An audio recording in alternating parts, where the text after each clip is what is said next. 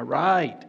Uh, I had Patty read uh, verses 1 through 4 because up until Friday of this week, I planned on covering all those verses today. But as I went through the message, uh, I felt I needed to expand on some things in the first verse. So today we'll be covering verse 1 of chapter 2. And then next week, hopefully, uh, we'll finish verses 2 through 4. I mean, last week we got like 11 verses, right? So that was, that was amazing. So I felt like the average was getting out of whack, so we needed to go tone it down a little bit. Uh, now, if you've been with us for the first three messages covering chapter 1, you know that the letter begins, chapter 1, with a glorious description of the supremacy of Christ. The author makes it clear Christ is greater than the prophets, Christ is greater than angels. In fact, he shows that Christ is superior in all ways to everyone and everything. And the reason he proclaims the superiority of Christ First, it's true. And second, is because his readers, uh, first century uh, Jewish Christians, are experiencing pressure from both Rome and their fellow Jews to reject Christ and return to Judaism. And so, chapter 1, uh, in chapter 1, the implication is do not turn away from Christ for anything because he's superior to everything. Then, beginning in chapter 2, the author explicitly addresses the issues facing his readers that of giving into pressure of their, uh, the pressure of their culture and rejecting or forsaking Christ. But he doesn't use the word forsake, he doesn't use the word reject, he doesn't use the stop believing. Instead, he uses a much more subtle term uh, to drift away. And that takes us to our first point the risk of drifting away. Verse 1, chapter 2, therefore, and the therefore refers to what the author has written in chapter 1 Therefore, because of Christ's superiority over all, because he is worthy of our lives, because Christ is greater than everything, we must pay closer attention to what we've heard, lest we drift, drift away from it. So, what's the risk? What does it mean to drift away? The Greek word translated uh, drift away is a nautical term, one word, parario.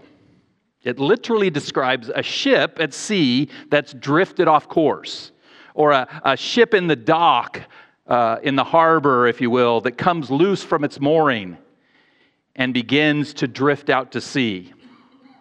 Parario is also used figuratively to describe something that slips from our minds. Anybody experience that? Uh, okay. Or even a, a ring that slips off your finger. That is impossible with my wedding ring because since I got it, I think I've doubled in weight. Uh, one of the keys of this word, parario, is that drifting can be very gradual. And while it's happening, the changes that take place can go unnoticed. But eventually, its negative consequences become clear. So Hebrews warns against this gradual drifting away. But drifting away from what specifically? From what we, the, the verse says, what they, uh, these are the first century Jewish Christians, have heard. Notice it's not from Jesus. Uh, that would be the result. The, it begins with drifting away from what they've heard, the message they've heard. And so, uh, what is that message? Well, the context from chapter 1 and then these first four verses uh, make it pretty clear. They've heard the truth of Christ's superiority over the prophets, over the angels, over all things. They've heard the truth of who Jesus was, who he is, and what he's done to bring, as verse 3 calls it, a great salvation. They've heard, as verse 3 and 4 tell us, the truth declared by Christ and attested to by the apostles. Bottom line, they've heard the word of God, the gospel, the good news of Jesus Christ. And it's this truth, this gospel, that they are and we are at risk of drifting away from. Drifting away was a problem in the first century, and it continues to be a problem today. It seems wherever I turn, I hear stories of people who've, in one way or another, drifted away from the true gospel. Maybe even some who are listening to this message have, have already started that drift. Maybe you've drifted from the true gospel into something else, something more uh, culturally acceptable. Maybe you've drifted to a different Jesus, uh, a Jesus who doesn't judge, one who's only loving and accepting, accepts all peoples, accepts all ways of life, one who doesn't make any demands on your thoughts or your behavior, but just loves you unconditionally for who you are. One who would never say such things as, if anyone would come after me, let him deny himself, take up the cross, and follow me daily. But he did say that, and many other similar things. And everything Christ said and did is the message that they had heard. And what the author of Hebrews is saying is that this message, the true gospel of Jesus Christ, must not be drifted away from. You can't define your own Jesus. What's that song? My own personal Jesus? I don't, I don't, I don't, I don't get that. It, Jesus is who he is. He's not what you believe he is. He's not or never has been an angel. We saw that last week. He is the divine Son of God, the one who saves from sin, he purifies from sin, and he brings eternal life. We need to understand that, that what we've heard or read in the Word of God, what we profess to believe to be true about Jesus, is the most important thing in our lives. It's this that determines our eternity. In John 3:18, Jesus tells us how important it is that we stay anchored to the true gospel. Speaking of the Son, sent by God into the world to bring salvation, he says, Whoever believes in him is not condemned. But whoever does not believe is condemned already because he has not believed in the name of the only Son of God. This is the heart of the gospel. It is through faith, belief, trusting in the name not just knowing the name, the name signifies the nature, who Jesus truly is, the nature of the Son of God, who he is, what he did, as recorded in the gospel, the scriptures, the Word of God. That's how we're saved from our sin. That's how we escape eternal condemnation. We must not drift away from this glorious gospel. F.F. F. Bruce, in his commentary on this passage, writes The truth and teaching of the gospel must not be held lightly. They are of supreme moment. They are matters of life and death and must be cherished and obeyed at all costs. The danger of drifting away from them and so losing them cannot be treated too gravely. So the risk is drifting away, drifting away from what we've heard, from the truth of the gospel of Jesus Christ. Now, why does the author choose to speak in terms of drifting away? Uh, what does it mean? And what does it look like to drift away? Well, let me illustrate it this, this way. When I was much younger and fitter and had long, flowing, golden blonde hair, believe it or not, I would often head down to the beach for some boogie boarding. Never got the courage to surf, but I got the boogie board. I'd put my towel on the sand, paddle out past the surf, and wait for a good wave to ride. And the thing that happened when I just floated on my board, especially if I wasn't paying attention, is that I would drift with the current. And if the current was strong, I would drift pretty far. So when a, when, a, when a wave came and I rode it in, I would be some distance from where I originally entered the water. And this pictures what the writer of Hebrews is saying whether it's in the first century or any century we live in, these godless, truthless world, and this world around, uh, along with the flesh and the devil, produce a current that seeks to pull us away gradually but powerfully from the gospel we've heard. And to drift away, we don't have to, uh, to actively b- betray Jesus or verbally renounce our faith simply by not paying attention, by doing nothing, by just uh, floating along. We can easily be drawn far from where we once were. So, if, if, if we don't pay attention to the gospel, we're at risk of drifting away from the gospel. How far?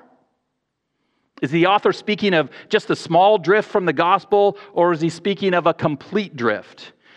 Well, even though uh, we'll find both today and next week principles that apply to this uh, less, lesser drifting away that may occur in the life of any Christian, uh, I thought of the song Prone to Wander, Lord, I feel it, prone to leave the one I love. We've all experienced that. However, in, in the context of this book, it seems he's speaking of a, a complete drifting away from the message.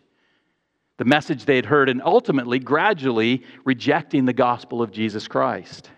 And that brings us to an important yet difficult question What's the risk? How much danger are we in? Is it possible to drift completely away from the gospel and thus fall away from our faith in Christ? Now, this is not the last time we'll encounter this question in our study through Hebrews. Because the risk of drifting away, said in different ways, is, is, is only the first of five similar warnings found in this letter. In fact, the book of Hebrews is not only a, a letter extolling the supremacy of Christ, but it's a sermon on the theme do not fall away from the supremacy of Christ. And so this should say something to all of us. The risk of drifting away is real. Now, with that being said, I need to mention that even though the risk is real, this doesn't mean we cannot have security in our eternal salvation. We can have assurance of faith. Because the Bible clearly teaches eternal security of all believers in Jesus Christ. Let me give several verses to get this firmly established in our minds. Jesus said, I will give them eternal life and they will never perish, and no one will snatch them out of my hand. Those who receive the gift of eternal life will never be taken out of the hand of the Lord. They will never leave their relationship with Christ. And to the Romans, God, through the Apostle Paul, promised, and those whom he predestined, he also called, and those whom he called, he also justified, and those whom he justified, he also glorified. You see the progression. If God predestined you, if He called you, if He justified you, if God, by His grace, does a work of salvation in your life, He then promises it's a done deal. That He promises that He will also glorify you. You will be glorified on that final day with Christ.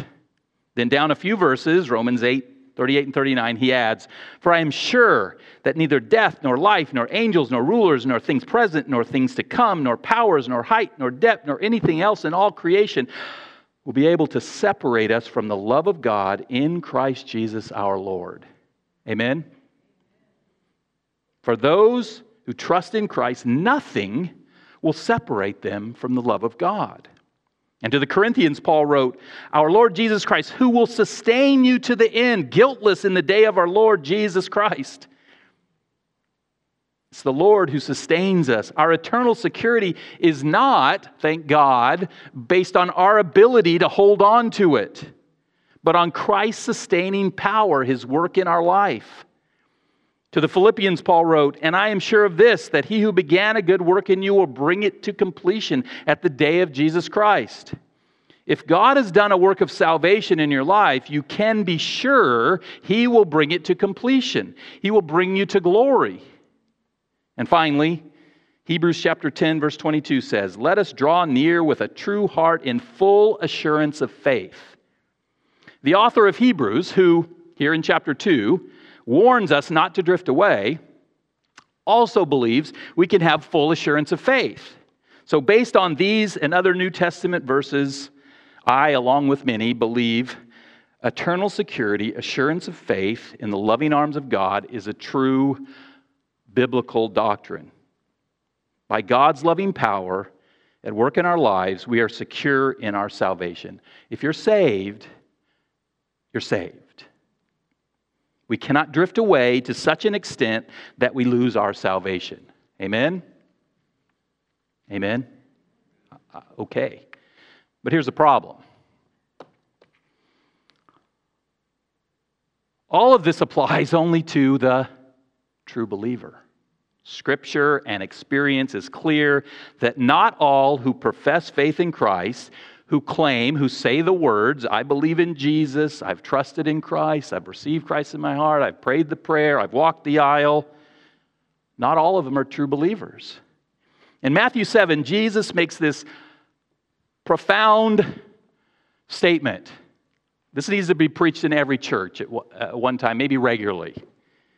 He said, Not everyone who says to me, Lord, Lord, will enter the kingdom of heaven, but the one who does the will of my Father who is in heaven. And that will is trusting in Christ, by the way, living for Christ, giving your life to Christ. On that day, many will say to me, Lord, Lord, did we not prophesy in your name and cast out demons in your name and do many mighty works in your name?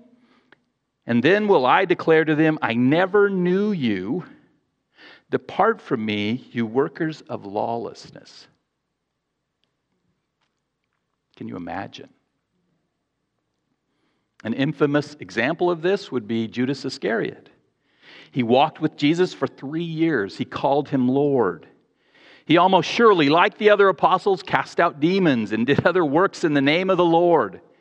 And apparently, the other disciples never suspected he was a fraud until that day he betrayed the Lord. It's not always easy for us who do not see the heart to spot the false believer. If you've been a Christian very long, you probably know people who at one time professed faith in and seemed to be walking with the Lord. But at some point, they drifted away from the true gospel. Some eventually fully rejected the message they had heard. When I was in college, I, I knew a young man who, upon graduation, joined the staff of Campus Crusade for Christ, now Cru. And he eventually became one of the pastors at a large church here in Riverside. But later, he completely rejected his faith. And for a time, even had an online blog filled with criticism of, of Campus Crusade and Christianity in general. Now, based on my and others' understanding of Scripture, uh, like what we just read, both Judas Iscariot and this guy I knew in college, and anyone who rejects Christ after professing salvation didn't lose their salvation, they were never true believers. Depart from me, for I never knew you. And my suspicion is that, that they never really knew Christ. They never really exper- experienced assurance of faith. They put on a good act, but never truly believed the gospel of Jesus Christ, never fully gave their lives to Christ. And therefore, they eventually outwardly drifted away from the message they had heard. Now, as I said, we'll return to this topic uh, throughout our study in Hebrews. But I don't want to leave any true believers in a state of non assurance. Uh, and more importantly, any false believers in a state of assurance. False assurance of faith is deadly serious.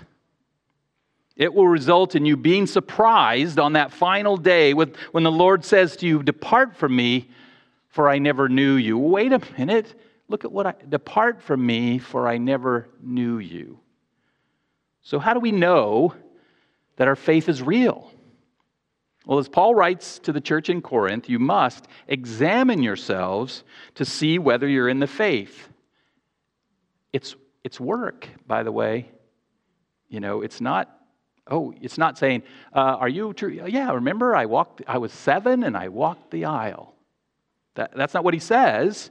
He doesn't say, uh, "Remember, if you said these words, if you prayed this prayer, you're good to go." He says, "Examine yourself to see whether you're in the faith." And through honest examination, you can come to assurance or non assurance. And how do we examine ourselves?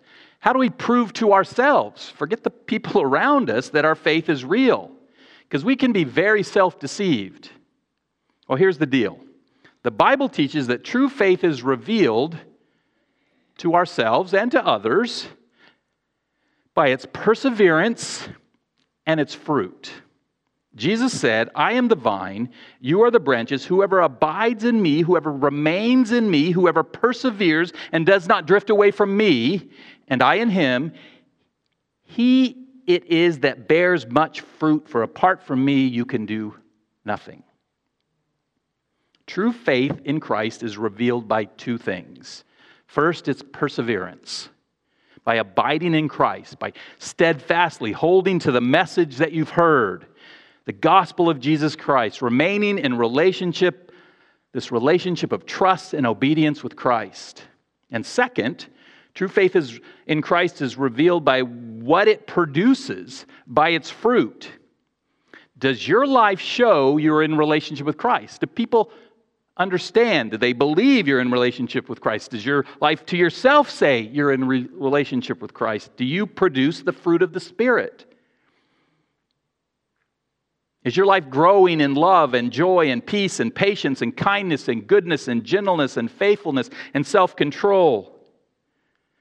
I'm not saying you're perfect in all those things. Is, is there a growth in your life? Are these things you desire? Are these things you seek after? Are these things you call upon the Lord to give you in your life? Are these things that the Spirit is working in your life? And notice a lot of them are internal. I mean, you can look good on the outside, you can seem faithful, you can be self controlled when people are around, you can act lovingly, but you know you know more than anyone are these really what I'm experiencing, or is this just an act I'm putting on?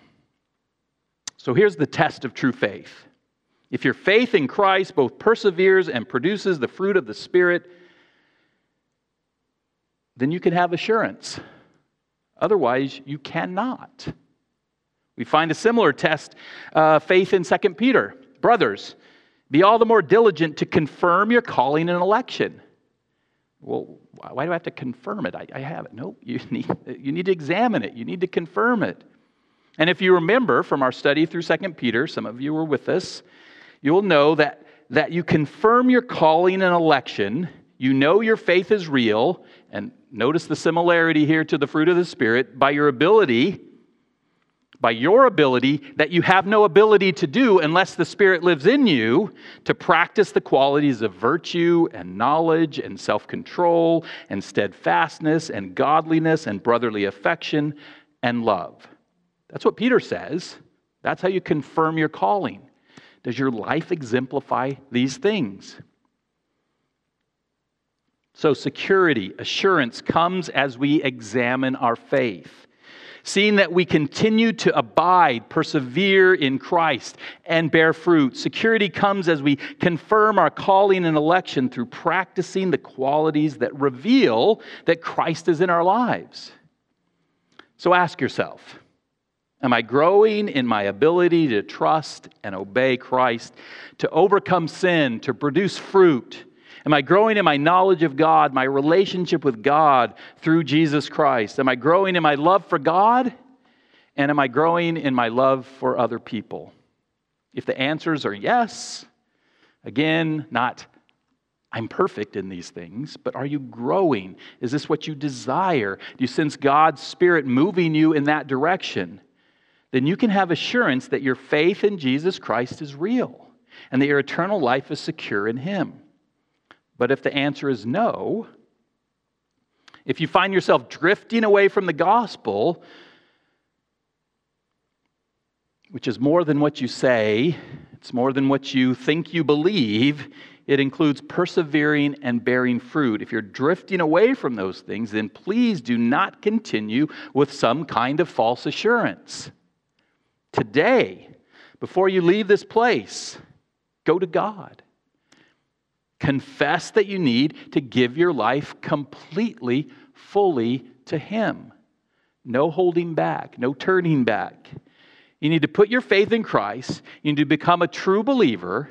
You need to stop drifting and return to the message you've heard. And even for those of us who answered maybe yes to those questions, by God's grace, examine our lives. We also should continue to examine our lives. We need to find that perseverance and fruit. And if we find it, we do not in pride say that we're not, I'm not at risk of drifting away. Notice something uh, I didn't point out earlier, but notice in the, can we put the first verse back up? Verse 1, is it up there? I can't see what's up there. Caitlin, sorry. She was napping. Just kidding. Uh, notice this. Therefore, we must pay closer attention to what we've heard, lest we drift away from it. The author of Hebrews, author of Scripture, he's speaking in the first person, uh, excuse me, third person, plural. Is that right, English people? All right, I'm a math guy, sorry. Third person, plural. He's including himself in this. He's not prideful. He's not saying, no way, me. He's not saying you. He's saying we. If you're a, truly a child of God, you may not be at risk of drifting fully away from the gospel, but even a small drift can be damaging to your relationship with God and to your witness to the world. Therefore, we must all persevere. We must paddle against the current. We must, by the power of God's Spirit at work within us, not allow ourselves to drift away. And how do we do that? That's our second and today final point. Only two. The remedy for drifting away. We've touched on this already, but let's make it clear. The author of Hebrews, knowing that his readers are at risk of drifting away from the true gospel, he gives this command. Therefore, we must, emphasis must, pay much, must much. You know, think he's trying to say something here? We must pay much closer attention to what we've heard, lest we drift away from it. And as we've seen, what we've heard is the truth of the gospel of Jesus Christ, the message of salvation through God's superior Son so, the remedy for not drifting away from the true gospel of Jesus Christ is to pay attention to the true gospel of Jesus Christ. Amen? And whether we're talking about a complete drifting away uh, from the faith or just some kind of partial for a time, what, what, what's the word we like to use? Backsliding. I don't know if I like that word. Anyway, I think you sometimes you keep sliding. Anyway, if it's the complete drift or the partial drift uh, into some kind of false belief, the remedy is the same. We must pay much closer attention to what we've heard. We must pay attention to the Word of God, to the gospel of Jesus Christ. Now, if I were to say to you, David, I just saw you there. Sorry, no, sorry. Brian, Olivia, you need to mentally focus excuse me, you need to pay attention to what I'm about to say. Okay, heads go up, you know, I'm, I'm zoned in. Pay attention, focus, mentally focus with the purpose of gaining understanding. I need to understand what he's saying. However, the Greek word translated pay attention here in, Hebrew, in Hebrews uh, includes but goes beyond just mental focus and understanding. It's the word proseko. And it's another nautical term here. Maybe this author, remember we talked, maybe he's a sailor. I don't know. Proseko, it was used to refer to holding a course or securing an anchor. There's a risk, the writer argues, uh, uh, and there's also a remedy. To avoid drifting off course, you must hold the wheel of the ship steady. And or to avoid slipping out with the current, you must drop the anchor. So when the author says to pay attention, he's not just talking about a mere mental exercise. He's also directing his readers to act based on what they're paying attention to. Drifting away happens on its own without much effort at all. Well, without any effort, by the way. But paying attention, staying the course, is quite the opposite. It requires constant diligence. Back to the floating on the boogie board illustration. Can you picture it? The long flowing, just kidding. drifting away. I'm drifting away from where I entered the water. That was no problem, took no effort. But if I wanted to stay close to where I entered, to where my towel was, I had to work at it. I had to pay attention. Where, did, where am I at? Where did those other guys go? And I had to stay the course and I had to paddle against the current. And in a similar way, if we want to remain in the truth of the gospel, we have to pay attention. We have to stay the course of the gospel. We have to drop our anchor and remain steadfast, holding to the truth of God's word. And we must work against the currents seeking to drag us away from the gospel. There are currents in our world seeking to take us away from Jesus, to take us away from His Word, currents of godless, our godless, truthless culture, currents of the world, the flesh, and the devil. To combat these powerful currents, we must pay much closer attention to God's Word, to the gospel of Jesus Christ. C.S. Lewis understood this when he wrote, We have to be continually reminded of what we believe. We, we'll forget. Remember when we were in Peter, he was remind. This was a the whole book of Peter was a reminder. These guys had already heard this stuff. He's reminded them Lewis goes on, neither this belief nor any other will automatically remain alive in your mind. It must be fed. And as a matter of fact, if you examined 100 people who've lost their faith in Christianity, I wonder how many of them would turn out to have been reasoned out, reasoned out of it by honest argument. Do not most people simply drift away?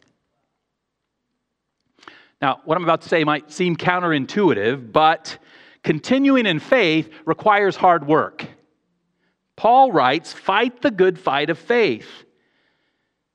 Throughout his writings, Paul says of his faith, I press on, I follow after, I strive. Also, the New Testament describes the life of faith as a race. You need endurance, and like a farmer who labors in his field. Now, let me be clear.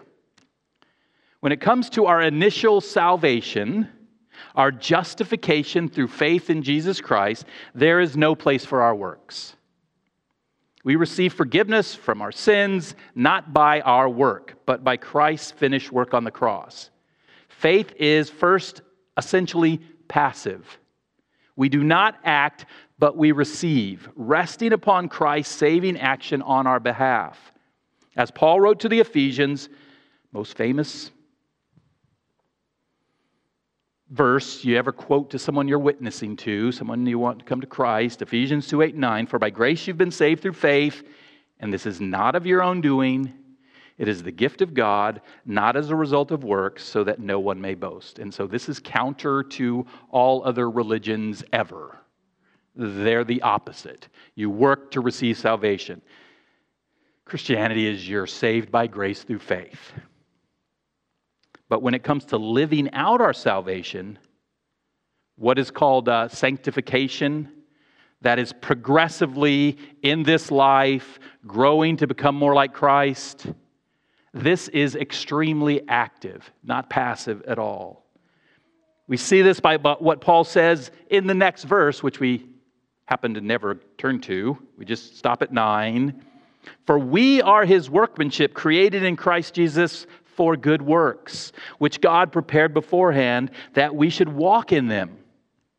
Very active. The outcome of our salvation by grace through faith alone is a life in Christ Jesus doing good works that God has prepared for us.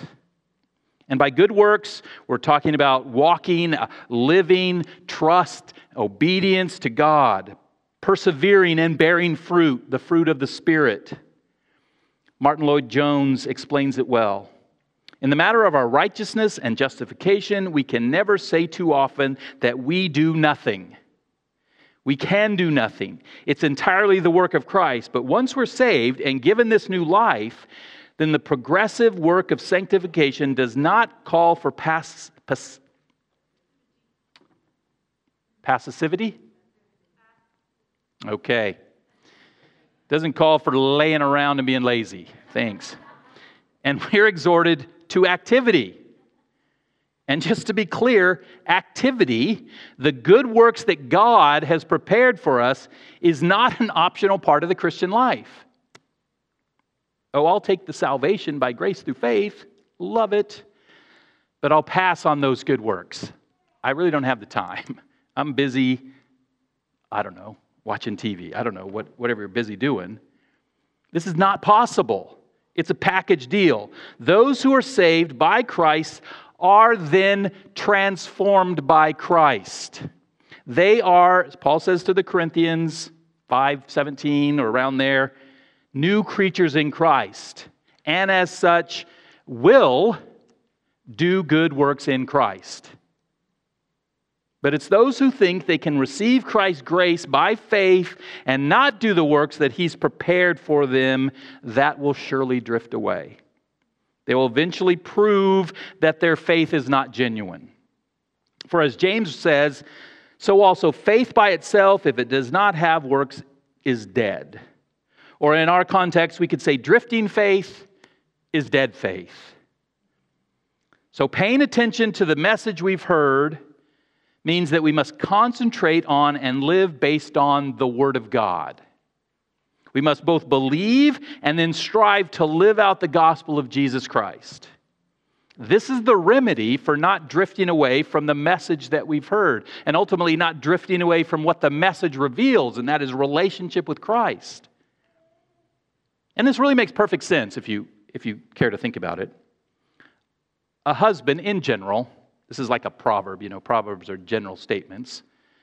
A husband will not drift away from his wife if he pays close attention to her, spending time with her, getting to know her more, loving her, and serving her. And a Christian will not drift away from God if he pays close attention to, spends time with, gets to know, love, and serve the Lord. How can we drift away from what we continually fill our lives with? What we focus our life on? I mean, if you're not focusing your life on the Lord, you're not even notice you're drifting away because nothing's going to be different. If your life is focused around the Lord, the things of the Lord, and you start drifting away, wait, things are different now. So, what does this paying attention look like? Well, let me summarize. We must pay attention to our thoughts and our actions.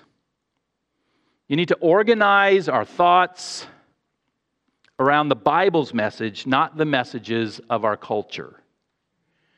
We need to remember that humanity, of which our culture is filled with, has fallen. It's given into sin and corruption and remain and that and that and that residue of that remains with us. We still are prone to wander. We need to pay attention to that, to know that, to notice, oh wait, I'm getting off course a little bit here. Get back.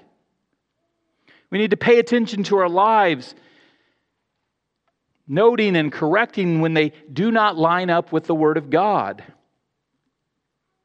And uh, let me get to the punchline. I mean, I'm not done, but uh, you can't know your li- life is lining up with the Word of God if you don't know the Word of God. Okay.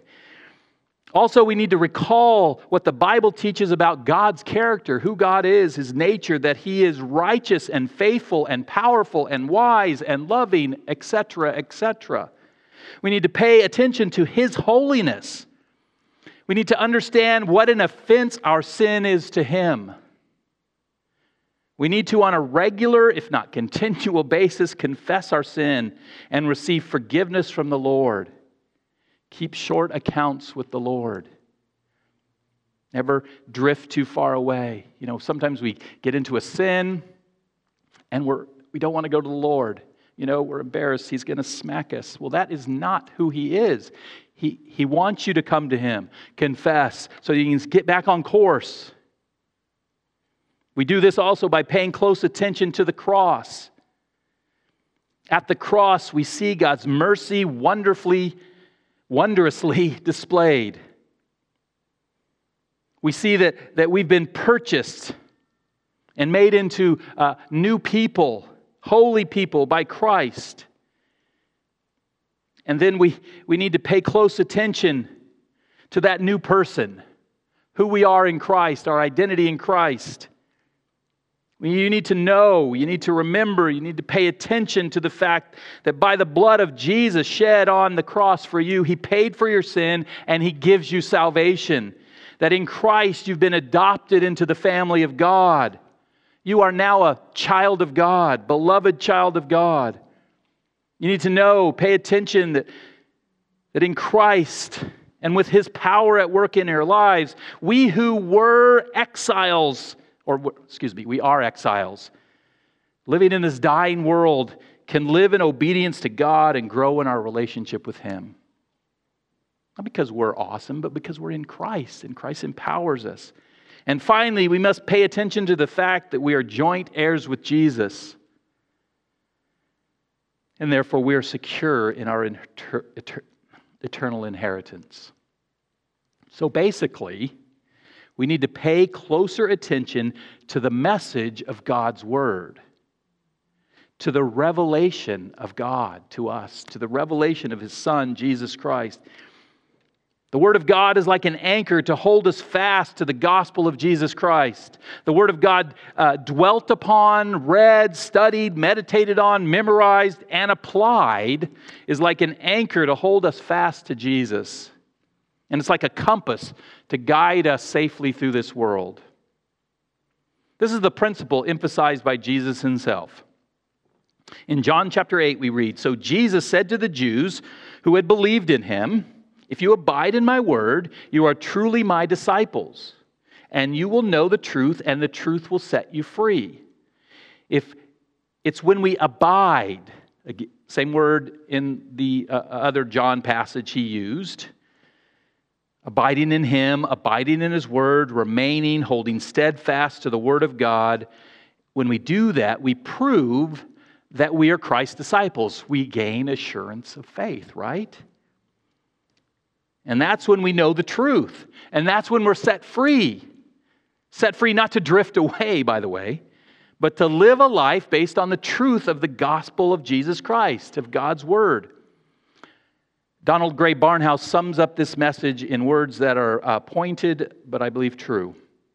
It is the Word of God that can establish the Christian and give him strength to overcome the old forces and to live the new. It can never be done in any other way. You cannot find even one Christian on this earth who has developed into developed into strength of wisdom and witness in the Lord, who has attained it by any other means than study and meditation in the Word of God. Barnhouse didn't do a survey of every Christian. He's just, this is what, this is what it takes, and he knows that. If we want to avoid drifting away, and we must, if we want to hold fast to Christ and grow in our faith, which I pray we do, we must become people of the book, the Bible. For in the Bible, we've been given the revelation of God. We've been given the gospel of Jesus Christ. What an amazing gift this is. We've been given everything we need for life and godliness. Therefore, paying careful attention to the message, focusing on it, living by it all the days of our lives is the remedy for drifting away. So, in the first verse, verse of Hebrews chapter 2, we've seen both the risk and the remedy to drifting away from the message we've heard the truth of the gospel of Jesus Christ. And so, this week, as you leave this place after you eat and after we have our family forum,